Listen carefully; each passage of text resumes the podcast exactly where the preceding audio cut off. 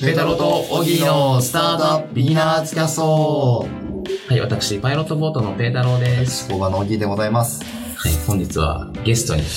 久しぶりのゲストですね。あ確かにそうかもしれないですね。はい。はい。えっと、イタリコの竹貞さんと、えっと、元木さんにお越しいただいてます。よろしくお願いします。お願いしますよろしくお願いします。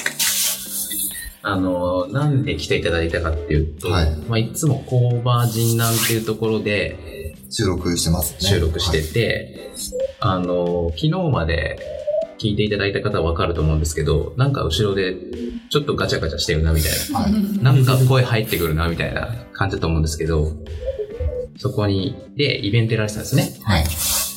で、せっかくだから出てもらおうと。もうただそれだけです。事前そうに、事前にね、伝えてるわけでもなく、わけでもなくち、ょっとお時間あればみたいな、 感じで、よかれと思って。よかれと思って、ありがとうございます。はい。ね、お越しいただいてありがとうございます。ありがとうございます。よろしくお願いしよまろす。しくお願いします。はいじゃあまず、イタリコという会社についてお伺いしたいんですけど、はい。何をされている会社なんですかイタリコも難しいですね。結構いろいろなことやってるんですけど、はいあと、障害のない社会を作るっていうビジョンがあって、はい。その、社会にあるいろんな課題とか、まあ、障害っていうのは人に紐づいてるんじゃなくて、社会の側に紐づいてるから、それを変えていけたら、こうもっといろんな人が生きやすい社会になるんじゃないかなっていうところで、大人の人向けの就職の支援だったりとか、はいちっちゃい子供向けの教育だったり、はい。えっと、ロボット教室とか、プログラミング教室だったりとか、ウェブメディアとか、はいアプリとか、なんかいろんなことをやってる会社です。なるほどね。障害のない社会を作るっていうビジョンがあって、まあ、それに紐づいていろんなことをされているっていうそうだ。形ですね。なるほど、なるほど。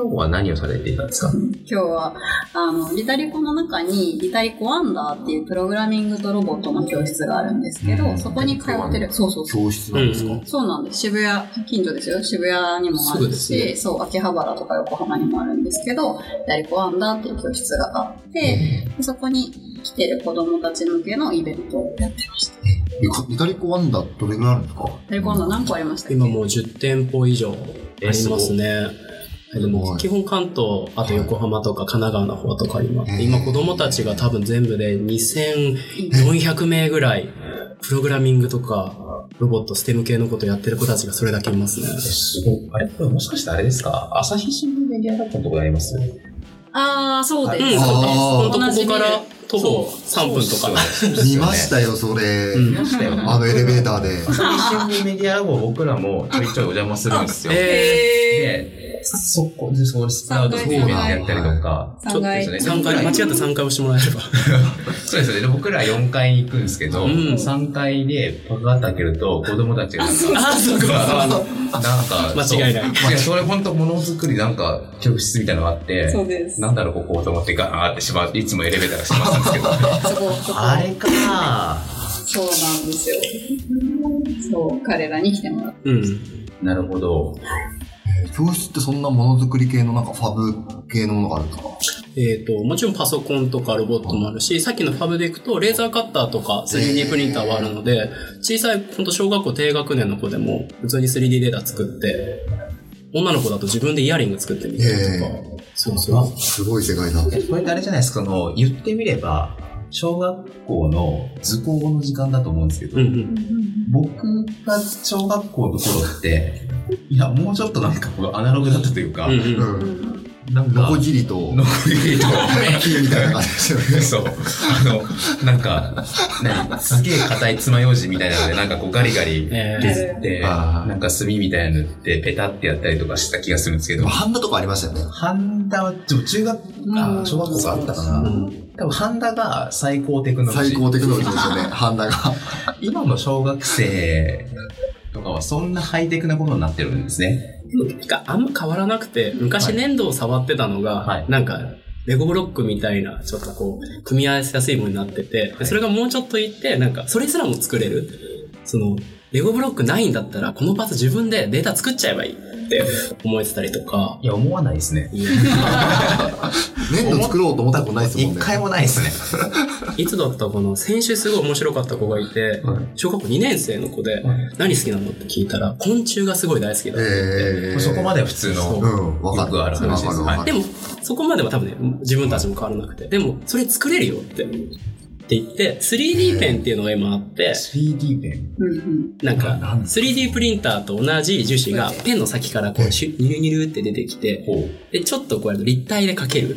すごい。そう。最近その子はね、カマキリがすごい大好きな子で、はカマキリをね、こう、い。一体で。そう描いてって、1時間ぐらいずーっとこう描いてって、自立するとこまで描いて、今家に持って帰って、自分だけの標本みたいな感じになってて。すごい。いや僕らカマキリってお折り紙で作るが精一杯だった。うん。そうですよあでねも。それとほうぼん。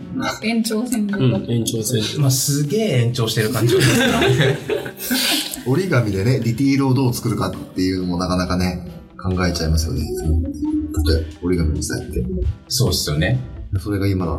3D 弁ですか。そう。えでも折り紙より多分簡単で、うん、そう。え手先器用じゃないと折り紙ってできないけど、3D プリンターとかってあのデザインがちゃんとできたら別にこう手元が器用じゃなくても作れるあれですね、その、自分に知識が、経験がなさすぎて、イメージが。あの、この人たちは何を言ってるのかみたいな。ぜひ来てくださぜひぜひぜひ来てください。ぜひー、普ぜ通にひ。つ遊びに行きたいですよね。で ちょっと、ほんと見てみたいですけどね。うんどうなってるんですかね。い。もうね、子供たちが作ってる。うん。みんな子供たちはどういう使い方するんですか学校に行って放課後うん遊びに来るみたいな。そ子供うそもいるしう。、うん。ね、学校行かずに、うん。行ってる子もいるし、なんかいろんな子たち、渋谷だけでも今500名ぐらいはいるので、そんなそんなにうん。えー、すごい。基本でも夕方以降とか、は土日だと、あの、朝から夕方のどこかの時間決めて来てくれてる。うん。なるほどなんかその、放課後みたいな感じだと、僕はなんか塾とか、うんうん水泳とかみたいな言ってたんですけど、うんうんそんな感じで生きそてるんんですな感じです。ね。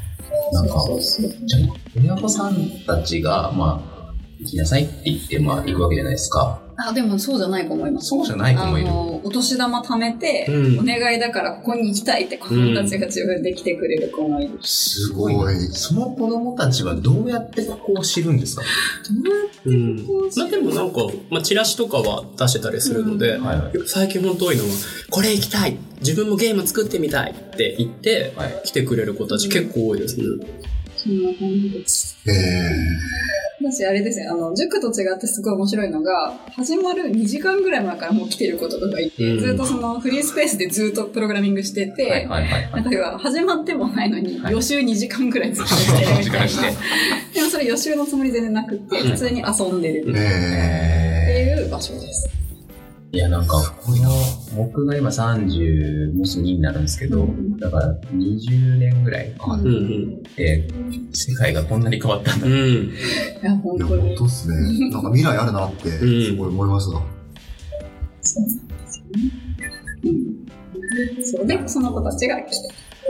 うんで、やってたことで言うと、ソーシャルファイターアワードっていう。はい。ソソーシャルファイターアワード。はい。っていう。でーシャルファイタはい。ソーシャルファイター。ファイターっていうとなんか戦う感じするんですけど。そうですね。向こうのね、工場人なんのテーマも、ゴーファイー。ティゴンーグ。ファイター。あそうあ。そはうそうい血で血を洗うみたいな。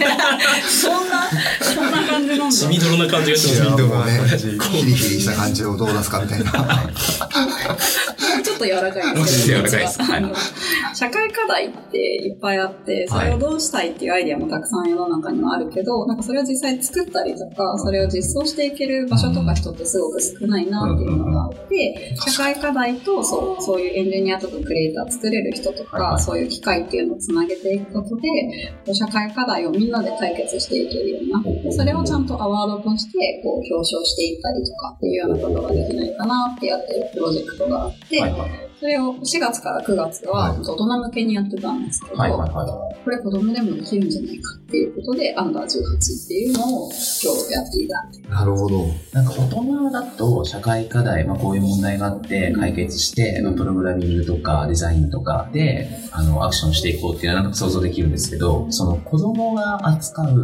まあ社会課題っていうことがあってるのかわかんないですけど、っていうのは、だからどういうのが対象になるんですかもちろんそのいきなりじゃあね、すごい難しい社会から貧困とか、急に貧困難問題民ととかか言われても多確分かに難しいので、今日は1本目なので、学校っていうああ、なるほどね。みんなが通ったことあるはい。社会はいの中の課題。確かに社会問題 だ。これはもうどういうのが出てくるんですか、今日ですか今日面白かったですね。どうなのどれが面白かったかなうーん。ノートはいはい。をやっぱ書くのがやっぱすごく苦手とか、勉強の授業は好きなんだけど、やっぱ授業いっぱいたくさん書くのってすごいちょっと楽しくないし、疲れるなみたいな話をしていたりとか、あとなんかやっぱ先生でやっぱ相性みたいのがあ るから、なんかこうガミガミ言われたりするのはすごい嫌だ。いやそれも僕たちも嫌だなみたいな話をしてて、そう。それがやっぱたくさん出てて、でも最後ノートとかだと、なんか、多分それって今もう大人が普通にやってる、スマホでパシャって撮ったらはいはい。ノート取れたりとかうんうん、学校の先生とかのやつも、なんかその、AI とかうまく使ったら、なんかそこサポートできたりするんじゃないかとはいか、子供たちすごい最後嬉しかったのは、いや先生も多分忙しいから、多分イライラしちゃうんじゃないか。じゃあ、先生だけで旅行に行けるようなルールとかあったら、先生もっと生き生き学校で働けるんじゃないかとか、子供が言ってくれてて。先生の福利厚生会議会先生の福 利厚生。お生徒が考えるって そいうう。そう。昨日っていうか、いつもなんですけど、あの、スタートアップ界隈って、あの、配布資料を配らずにうん、必要なら勝手に写真を撮れみたいなうん。カルチャーがあって、まあうん僕も多分に漏れず、写真パシャパシャ撮ってるんですけど、ちょっと角度がついたりすると見にくかったりするじゃないですか。うんなんかその、なんだって、これなんとかなんねえかなとかもう昨日思ってたんですけど、考えてることが小学生とほぼ一緒だったっていう。ノート取るのめんどくさいから。いかな、みたいな。確か